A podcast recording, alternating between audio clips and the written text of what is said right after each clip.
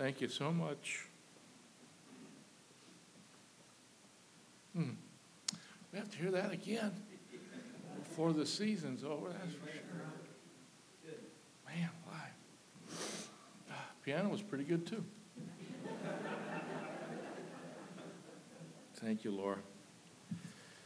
Wow, that makes you want to preach. It makes you want to sit down and say nothing. Luke 2. Sometimes when I get emotional, I got to think of something else, get my mind off it. Thinking of Rick Copy, he told me the other day, he said, he walked by the manger and said, I didn't know Mary wore a babushka.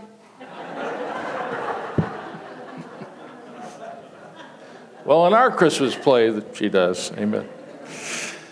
Amen. So that got my mind off it. Thank you, Rick. All right. All right, Luke chapter 2, and we'll drop into verse 7 through 11 this morning. Luke chapter 2, verse 7, we'll pick up the reading. And she brought forth her firstborn son, and wrapped him in swaddling clothes, and laid him in a manger, because there was no room for them in the inn. And there were in, in the same country shepherds abiding in the field, keeping watch over their flock by night. And lo, the angel of the Lord came upon them, and the glory of the Lord shone round about them. And they were sore afraid. And the angel said unto them, Fear not, for behold, I bring you good tidings of great joy, which shall be to all people. For unto you is born this day in the city of David a Savior, which is Christ the Lord. I've said that there's hardly any new thoughts I can think of, but this thought came to mind this week. And And I've been trying to preach on several things this Christmas that the Lord spoke to me about the wonder that He came. We saw that the first Sunday, December, and then the irrefutable, unchangeable fact of Christmas that God came in the flesh. And today, a similar thought as we look at it, but uh, question why the Savior came. We're going to try to answer that today. There are many reasons, but I've got a few listed that I think will be a blessing and help to you. You might even be able to share them with people that need to know the Lord. Why the Savior came. Let's pray. Father, thank you so much for what our ears have heard. You've touched our hearts, Lord, in that song. And of course, uh, Lord, the whole day has been good. Sunday school was wonderful. Lord, help me now as I stand behind this pulpit. Give me clarity of thought. Arrest our hearts, Lord, for what you have to say to us. Be with the children and the workers as they still prepare for their assignment tonight, and also be with the deaf church as they gather around your word today. May Jesus be lifted up, I pray.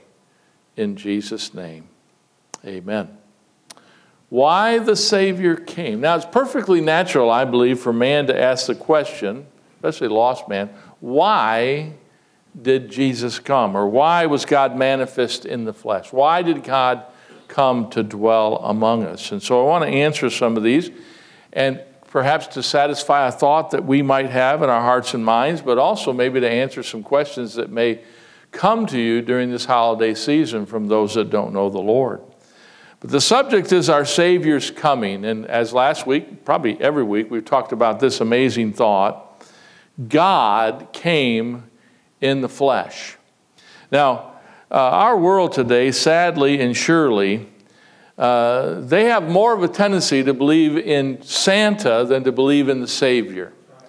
And so, we that know the Lord, we need to project that. Okay, I'm, I'm all for Christmas trees and you know, presents and stuff like that. I believe as Christians, we are, we are commanded, we are, we are commissioned to be a witness all the time, obviously, as Christians, especially at a season like this, also around Resurrection Sunday. It's another great opportunity. But I mean, people need to know the Lord. And so we need to have a, a ready answer to them that ask of us, the hope that lieth within us. They have some questions they ponder about Christmas. And so God came in the flesh, and they may be wondering, how is that? How did that happen? Who would believe such a thing? And, and uh, why did he come? Well, the first thing I want to mention today, I believe the Lord came to fulfill all the prophecies that were foretold in Scripture. Now it's interesting in 1 Timothy chapter 3 and verse 16 says, when, without controversy, we heard this one last week, no, no argument, no debate, without controversy, great is the mystery of godliness. God was manifest in the flesh, justified in the spirit, seen of angels, preached unto the Gentiles, believed on in the world, received up to glory. Now the Old Testament scriptures have many prophecies concerning Jesus Christ. Matter of fact, I believe there's 61 prophecies concerning Christ. And there are several that are that draw us to Christmas time or the birth of Jesus Christ. And to understand these 61 prophecies, they were all fulfilled in one person. Now, the question might come to mind from the world, maybe even to you, is that what is the chances of that? Well, I'll tell you, they're slim. Very slim, staggering. I did some research this week and thought, you know, I'm going to see if, I, if anybody's ever tried to figure this out before. What are the odds of one person fulfilling all these prophecies? Now, Deuteronomy chapter 13, go there real quick. Deuteronomy 13, and I want you to understand God's word is pretty clear that if somebody if somebody says something's going to come to pass, it better come to pass. If they were a prophet of God, or if they said they were a prophet of God, God didn't say, well, we'll give them 80%. Jeannie Dixon, years past, she was supposed to be someone that could project things or prophesy things, and, and she wasn't. And there's these people today that think they read into people's futures and people call them for a dollar a minute and t- they tell them how, who they're going to marry and he's going to be tall, he's going to be short, he's going to be wonderful, he's going to be terrible. You know, according to God's word, they wouldn't even be alive, okay? So God's very strict on who are prophets and who says things for him.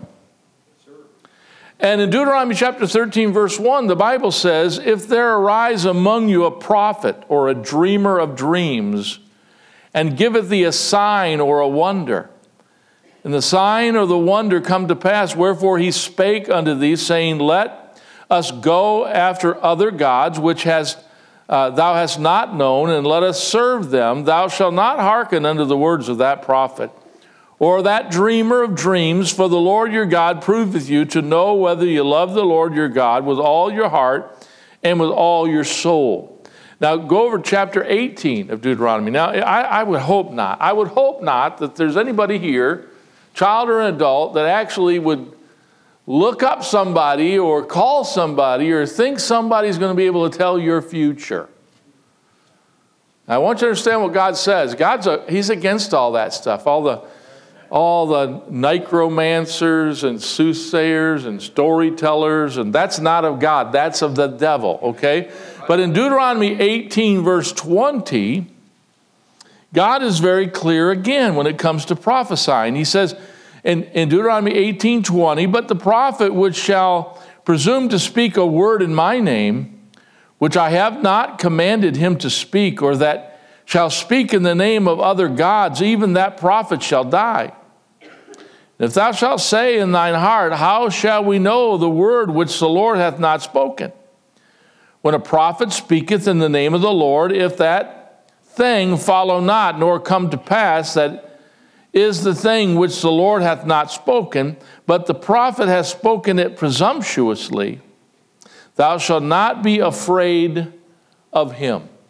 Now, God's pretty clear here that if in the Hebrew, world and in the scriptures that prophecy must be completed at a 100% accuracy rate. That, that's pretty, pretty strict. 100%, okay? And so these prophecies of the true Messiah must be fulfilled entirely, or that individual is not the Messiah. He's not the Christ. He's not the Lord of glory. Now, there's questions re- regarding the uh, vindication of Jesus that such a person could be the one who fulfills all these prophecies. They would consider him to be a, a fake, a hoax, a charlatan. And you remember when Jesus came, many of them seeing his miracles, hearing his miracles, they believed that's exactly who Jesus was. But Jesus always performed what he said he was going to perform. He performed miracles, he did that which the prophets foretold. Now, just two specific prophecies of the Christmas story. We're going we're to just read two, but there are actually eight that we could go to for time's sake. I won't. But let's consider two and then eight of the 61 prophecies concerning Christ. You're going to come up with a big number here in a second that's going to astound you. But go to Micah 5 2. This is a well known prophecy of the Lord concerning the Christ. In Micah chapter 5 and verse 2, the Bible says, But thou, Bethlehem, Ephrathah, though thou be little among the thousands of Judah, yet out of thee shall come forth unto me that is to be ruler of Israel, whose going forth hath been, uh, been from old, from everlasting. So we're told of the place that the Christ, the Messiah, would be born. And then Isaiah the prophet he says in chapter 7 in verse 14, and mind you, 700 years before Jesus was actually born. The prophet Isaiah says in 7:14, Therefore the Lord himself shall give you a sign, behold, a virgin shall conceive and bear a son, and shall call his name Emmanuel, which means God with us. And we're talking about God coming. Why would Jesus come? Why would God come in the flesh? And, and, and this is just mind boggling because the world will say, well, how can that be? What are the odds? Well, out of these 61 prophecies concerning Christ, some professionals in our day have gotten together. They call them forensic scientists. And they discovered DNA profiles and they matched them. And I did not know this, but of the odds of a DNA profile of having a wrong person is frequently less than one in several billion. So if somebody's at court and they're saying, it wasn't me, if they got DNA, it was him, okay, or her. That's how strict this is. That's amazing to me. But back in the between the 1950s and the 1980s, there was a scientist, a professor of mathematics, chairman of mathematics and astronomy at Pasadena City College and West, uh, West uh, Mort College. His name is Peter Stoner. He, he was a brilliant uh, mathematician, and he had 600 students. At one time, he gave them an assignment regarding the prophecies of Jesus Christ.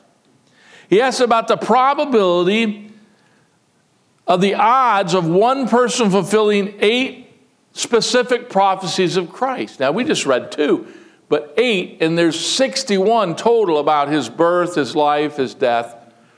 And, and this, is, this is amazing.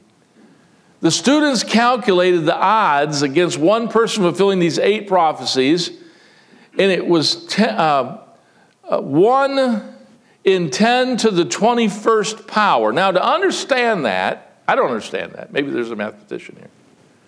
Understand how big that is. He went on to say this. And I want you to understand something. He has credentials, and I'll mention them.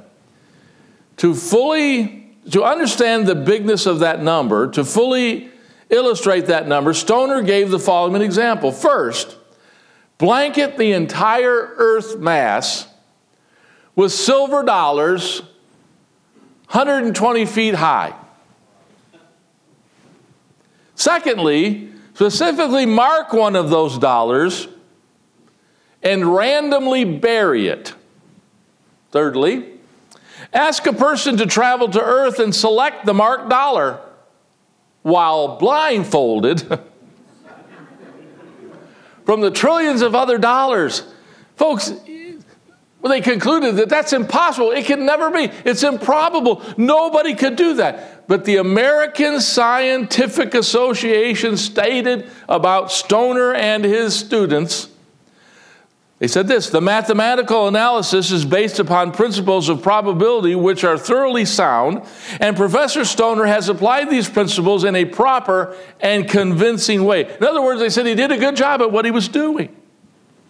Now, concerning Micah chapter 5 and verse 2, where it states that Messiah would be born in Bethlehem, the professor and his students determined the average population of Bethlehem at that time. Then they divided it by the average population of the earth during the same period. They concluded the chances one man being born in Bethlehem was one in 300,000. Now that sounds pretty big. But now, if you connect all eight of the prophecies, not 61, but just eight of the prophecies that they studied about Jesus Christ, here's the conclusion. The estimate is one chance in a trillion 13 times. But I want to tell you this I don't believe it because Stoner proved it. I don't believe it because the students worked with him to prove it. I don't believe it because the American Scientific Association said that he used good and reliable ethics and work. I believe it because God's word says it. But that's, that's how far they went to prove something. And I appreciate that effort made. Hey, just tell the world God came in the flesh. And you say, well, our pastor said this, or could you believe this? That's fine. Share that with them. But just tell them that's what the Word of God says. You, that Word is pure, it's perfect, it's reliable, it's accurate. It tells us about our Savior who was God in the flesh. The Bible says that God, in due time, brought forth His Son. That word means perfect time, fullness of time. That's so amazing. So, why did Jesus come? To fulfill all those prophecies. Yeah, I, I've said this many times. A lot of people think, well, Jesus is such a wonderful person, loving, compassionate, which he was. We'll talk about that. But Jesus didn't perform his miracles to be a nice guy. He didn't perform all those miracles to make you go, wow, that guy can do that. He performed all those miracles to prove who he was. To give authenticity to his earthly ministry by all those prophets foretelling who he was and what he'd do to be known as the Messiah, the Christ. We got a pretty amazing God. Jesus came to fulfill all those prophecies. Why did Jesus come? To draw near to men. Us. That's astounding. Why would God want to draw near to us? You think God would have just started it all over again, scrap that mess, and let's go again? No, no. John 1 and verse 14, we saw this last week. And the Word was made flesh and dwelt among us, and we beheld his glory. God wanted man to behold Jesus, to behold his glory, to look at Jesus and say, Boy, there's something about him the glory of the only begotten of the Father, full of grace and truth. And we just heard, and he came unto his own, and his own received him not. Although there were so many facts, you talk about fact check. I mean, those Hebrew scholars, those, those Pharisees, they were fact checkers. Yes, sir. And he fulfilled them all. Jesus came to mankind to to make a visible, tangible, seeable way to see God. Emmanuel, God come in the flesh. Listen, God made it available for them to hear Jesus' voice, to eyewitness his birth, his life, his preaching, his teaching, his compassion, his miracles, his many works of grace toward man. And those Hebrew scholars and sages, they knew what their forefathers had said and prophesied. And they heard about how God would show his presence in the camp of the Hebrews. And as they would go into the Holy of Holies, there would be that cloud. And they knew when the cloud was there, God was there in the fiery pillar and in the cloud. And God made show that his people knew that he was present among them. Right. But with Jesus, he wanted them to actually see yeah. God become a man. God in the flesh and observe the life of Jesus Christ. So God came to Bethlehem. Isaiah 7:14 Therefore the Lord himself shall give you a sign. Behold a virgin. Oh, our world has trouble with that right away. That's why the newer versions say young woman. It's not a young woman. Any, any young woman can have a baby, but a virgin. Mary was of the holy, the child of the Holy Ghost. God came upon her. Behold, a virgin shall conceive and bear a son, and shall call his name Emmanuel. Again, God with us. In Matthew 1 21, and she shall bring forth a son, and thou shalt call his name Jesus, for he shall save his people from their sin. God wanted to make sure everybody knew that Emmanuel was Jesus. I love that name, Jesus. Hey, at Christmas time, use the name Jesus. Uh, Matthew 1, verse 23 Behold, a virgin shall be with child and shall bring forth a son, and they shall call his name Emmanuel, which is being interpreted as God with us. So God came to show man who he was. God came in the flesh to redeem fallen man the God man, Jesus Christ. Last week, we needed a man, we needed a perfect man, we needed a willing man, we needed an approved man, a successful man, a resurrected man, a glorified man to redeem us, mankind. Now remember this, and whosoever shall call upon the name of the Lord shall be saved. I'm so glad I can report that as a preacher. James 4 and verse 8, the Bible says, Draw nigh to God, and he will draw nigh to you. How do we know that? He sent his son in the flesh yes, to show that he fulfilled all prophecies and that he would be close to man.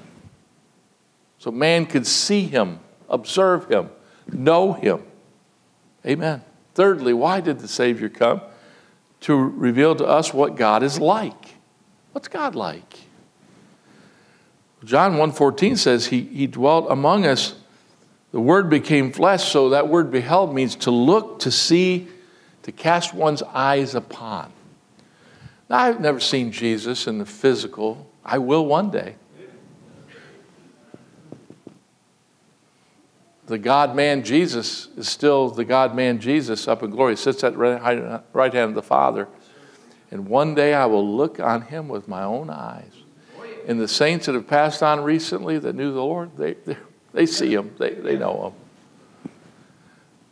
But God said to among his people, I'm going to send my son. And they beheld him and his glory. The glory as of the only begotten of the Father. And so Jesus came to reveal to us what God was like. You know what God is like? He's total righteousness. The perfect righteousness of Jehovah God is revealed in human flesh. In the Son of God, in Jesus, Jesus showed himself to be righteous. He was harmless, holy, righteous, undefiled, the Messiah, the chosen of God whose, hand did, whose hands did no violence, whose lips spoke no guile. God the Son showed himself to be very God. In, in 33 years of unparalleled, uh, unparalleled holiness and righteousness, they were watching him for 33 years. I've, I've often thought of this. John the Baptist and Jesus were cousins.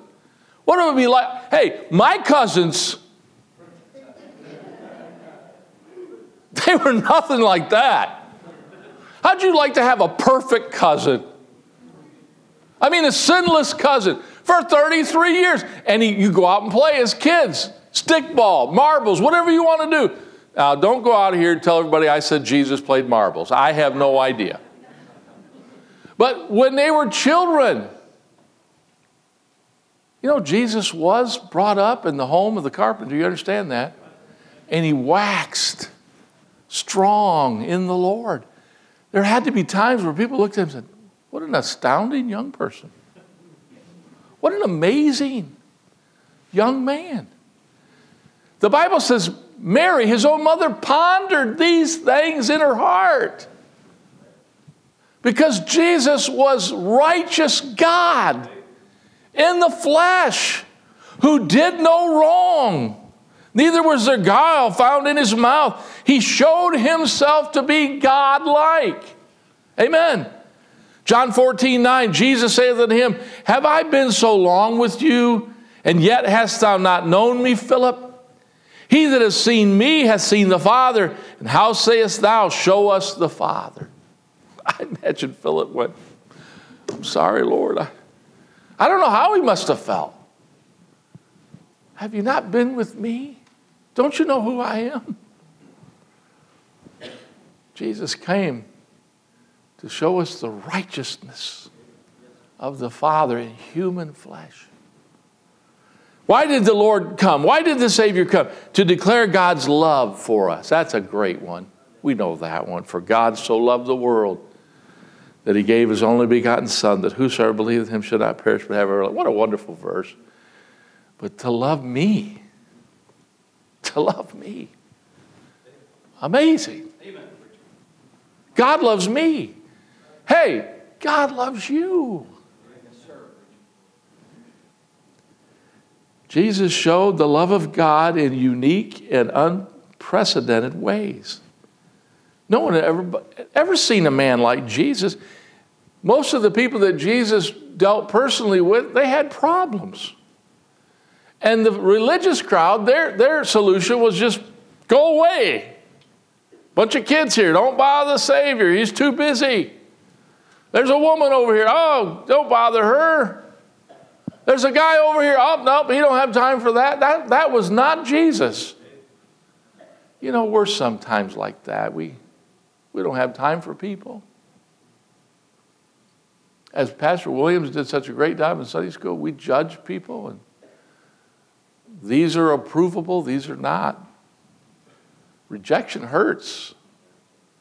Jesus knew, your rejection, so he knew how it felt. See, he came to understand human plight.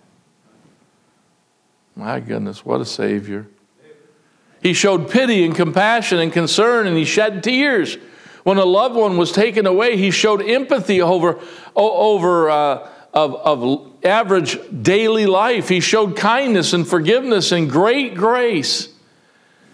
Jesus showed them, demonstrated to them sinlessness and selflessness. And here's one other He demanded that his disciples live the same way. In the matter of love, he said, By this shall all men know that you're my disciples. You have love one for another. Oh, saints, love each other. And let's love the lost. Jesus, in his human form, he demonstrated all the character, the characteristic of God. The invisible God was made flesh, visible, seeable in the person of Jesus Christ. And the great, the great attribute of God is love, for God is love. And Jesus had the attribute of love visibly, completely, undeniably in his life and ministry. John 1:18 No man hath seen God at any time the only begotten son which is in the bosom of the father he hath declared him. Wow. Then the savior came to show us the patience of God. God's been patient with me. Has he been patient with you? Sure he has. Sure he has. Since you've been saved. Million times over. First Thessalonians 1 3, remember without ceasing your work of faith, your labor of love, and your patience of hope in our Lord Jesus Christ. 1 Peter 2 23, who, the context is Jesus, when he was reviled, reviled not again. When he suffered, he threatened not, but committed himself to him that judges righteously. Revelation chapter 1 and verse 9, John the Revelator says, I, John, who am also your brother and companion in tribulation, and in the kingdom and the patience of Jesus Christ. Oh, my goodness. Oh, Jesus was patient. All that the world threw at him, all that religion threw at him, all that the scholars threw at him, he was, Jesus lived a righteous, holy life, a patient life, a godly life, a loving life under the most trying of circumstances. He's unrecognized of who he truly was. He was disrespected. He was mistreated. He was ill treated. He was rejected. Yet he demonstrated forbearance and patience. Thank God for the long suffering attribute of God. What an amazing God. What an absolutely amazing God. All these wonderful truths of who he was. 1 Peter 2 and verse 23 Who, when he was reviled, reviled not again. Now, some would come and say, No, preacher, now wait a minute. I, my mother asked me this question one day. I'll get to it. You know, the very best of men in the Bible had their limits. So there's hope for us. Job, the most righteous man, he got upset. Moses, the most, the, Jesus said, not a man born was meeker. Now, the word meek doesn't mean weak, it means strength under control. But Moses was a meek man, but he got angry. Remember how he threw the tablets down? God gave us another set. I like where it said added many like words. I like that.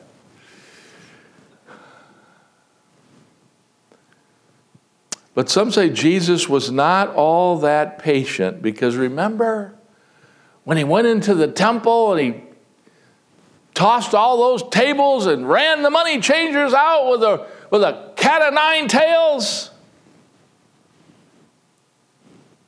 That's not anger. I did a message on this years and years ago. That's called holy violence. Because you see, God, He can have divine retribution for the desecration of God's house. And I know it wasn't sin because the Bible says in 1 Peter 2:22, who did no sin, neither was there guile found in his mouth. Jesus couldn't have done any sin or he wouldn't have been the Savior. So, what he did there was holy, righteous violence. Being sovereign God. That was another attribute showing them hey, guys, you're not dealing with the average guy.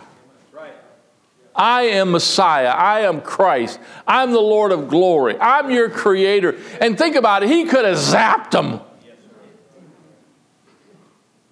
On the cross, all he went through, he could have come down, but he chose not to for you and I.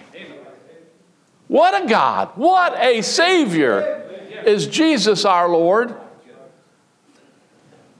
Then, why the Savior came to be discovered as our sin bearer.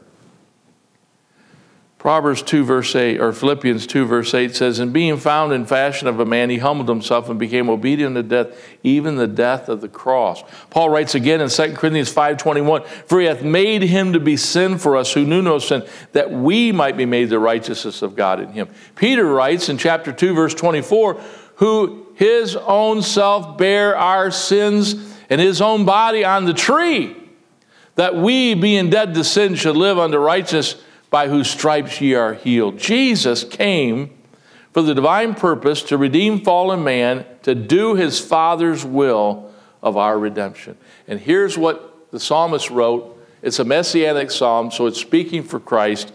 Psalm 40, verse 8 I delight to do thy will, O my God. Paul writes in Romans 8 3 For what the law could not do, and that it was weak through the flesh, God. oh my goodness. God sending his own son in the likeness of sinful flesh. And for sin condemned sin in the flesh. What an amazing God. Flesh needed to be redeemed. So God comes in the flesh to take upon himself the form of man and become sin for us that you and I might have eternal life with Jesus Christ for all eternity, have fellowship with the Father. Jesus, God the Father, turned his back on his Son at Calvary for me, for you. What a God. What an amazing God. God come in flesh.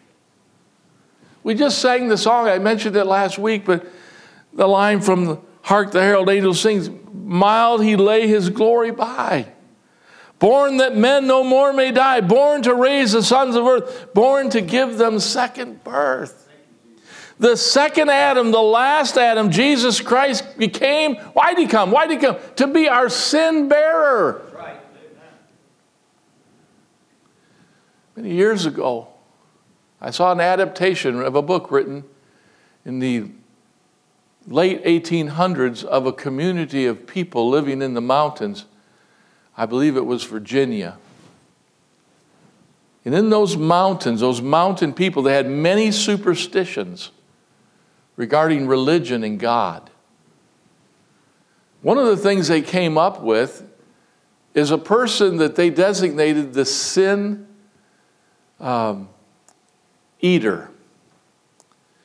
And they would pick a person out of their community that they would send away and they would live all by themselves. They couldn't marry, they couldn't have human contact.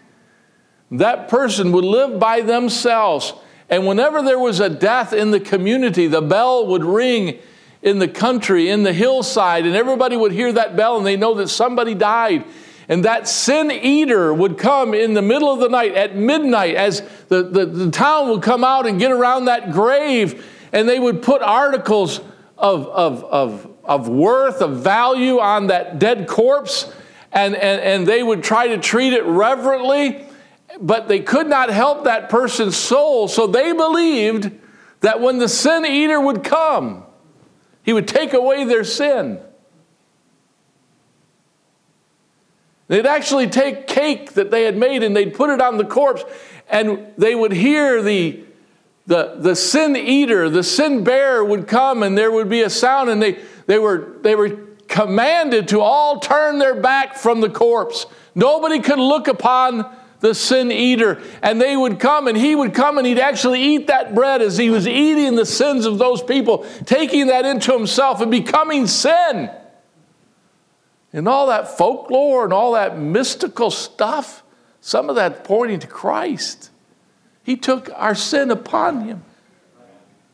And they lived in that, in that way for many generations until a preacher came and the preacher declared the gospel in those mountain hollers and in those, in those, in, in those setting that they were in to bring the gospel of Jesus that eradicated that whole thing from that community. But see, they were on their own. They couldn't figure out how somebody could take away their sin debt. Thank God on Calvary, Jesus came and became sin for us. He came to be our sin bearer. When God looks at me, he sees no sin. He looks through the blood of the Lamb, and I am white, and I am clean, and I am pure from sin. I'll give you these when we're done to explain to us God's choice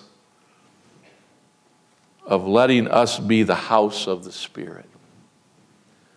John 7 39, but this he spake of the Spirit, which they that believed on him should receive. 2 Corinthians 1.21, who hath also sealed us and give us the earnest of the Spirit. That word earnest is down payment. Like you, you're buying a house, you put some down payment money to prove you're going to finish the transaction. the Holy Spirit is God's down payment. It's God's earnest. He said, I'm going to put him in you until you're home. Oh my goodness. Thank God for the gift of the Holy Ghost. What an amazing thought that you and I are the repository, the vessel, the house of God. That, that God would come in the flesh and dwell among us and take his sin upon us. And then he said, it's, it's better that I go. It's more expedient that I go away, and I'll send another comforter, one of the same kind.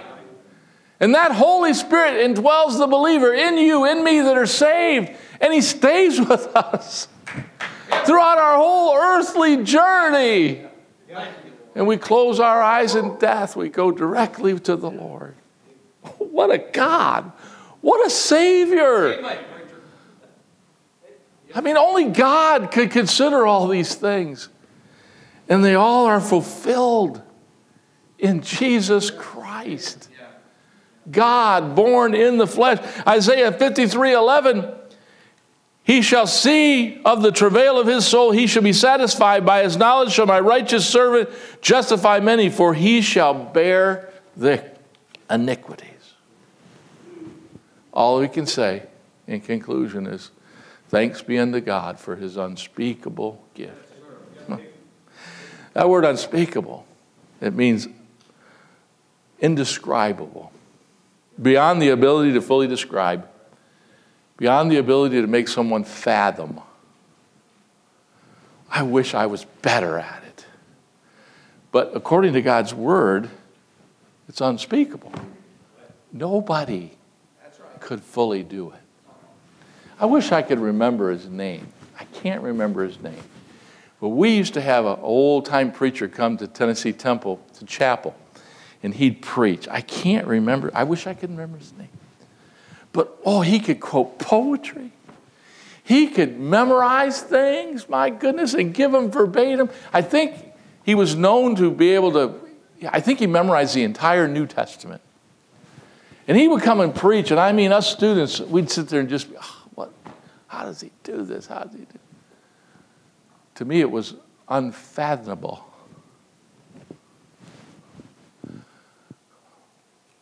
I don't care who he is, what preacher he is, what church he's pastored, all his credentials, all his experiences.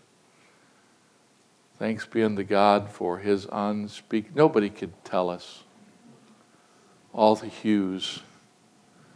Amen. Of God come in the flesh. But God didn't expect us to. It's too great. It's too wonderful. Man cannot comprehend it. But He does want us to tell the Christmas story everywhere we go to anyone that'll hear us. God come in the flesh. Jesus come to be our Savior. I don't know that there may be one or two here today that you have not come to a personal knowledge of Christ as Savior. Maybe there's not been a time where you truly have believed on Him. I don't know. Maybe some are doubting, saying, I think I have, I'm not sure. God wants to help you, and so do we. If we could be of any assistance in this invitation, come and we'll try to show you the best we know how, out of God's Word, how you can believe on Jesus as your Savior, your Emmanuel. Why the Savior come? To fulfill Scripture, to draw near to men, to reveal what God is like, to declare God's love, to show us the patience of God, to give us a sin bearer, to gather us to glory someday. We don't like to think about it, but one of these days we're going to take our last breath. Will it be heaven or will it be hell? Let's bow our heads if we would, every head bowed. Our world deserves to hear and heed why the Savior came. So please, with all the Christmas celebration, don't forget to share your Savior. Don't emphasize all the trappings. Emphasize the truth that Jesus came in the flesh, born of a virgin, lived a sinless life, died, washed away our sin debt, raised again for newness of life for us. He sits at the right hand of the Father making intercession, and He's coming again. What a God. What a Savior. What a story. Unspeakable. Father, help us in the invitation. I don't know who's here. I don't know everyone's spiritual condition. You do. May there be someone here with such a message preached that would come to know you as Savior. May there be Christian, Lord, who is doubting. Give them assurance. maybe there's someone here that is just having a difficult time this Christmas season for a myriad of reasons. I pray that you'd comfort them knowing that you love them so much you came and you came to become sin for them that they might have eternal life. Bless now the invitation, I pray in Jesus' name. Amen. Let's stand.